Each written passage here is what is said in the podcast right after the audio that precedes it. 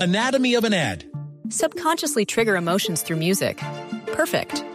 Define an opportunity. Imagine talking to millions of people across the U.S. like I am now. Identify a problem. Creating an audio ad is time consuming. Offer a solution. Utilize cutting edge AI.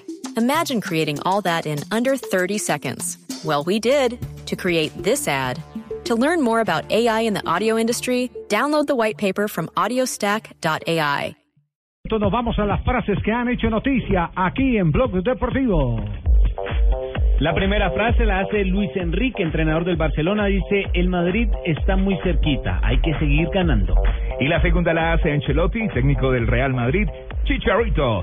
Así es innegociable como Cristiano, Benzema, Isco y James. ¿Cómo nos cambia la vida?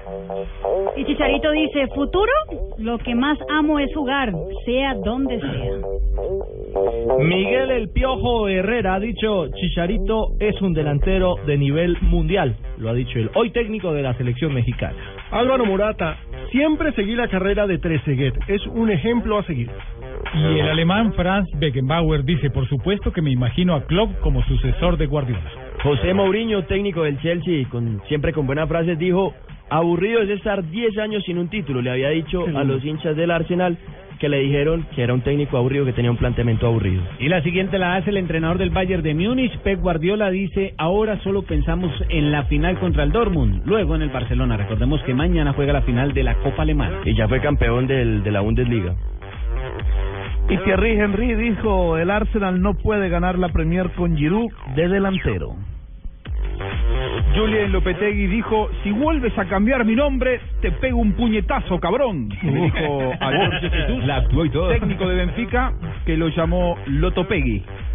Y Roberto Mancini, el técnico del Inter, está de noveno en la tabla del calcio. Yo sé que la temporada para nosotros es negativa, yo también quería llegar primero. Pero hay que saber llegar, profe. Oiga, eh, eh, volviendo al tema de Lopetegui, de verdad, eh, no es una falta de calidad del de técnico Jorge Jesús. Jesús. Uh -huh. El llamarlo como lo estaban apodando en los Loto medios Pegui. de comunicación. Una falta de respeto, por una falta de respeto sobre todo cuando él tuvo la cortesía de ir uh -huh. a saludarlo después de terminar uh -huh. el partido. Sí.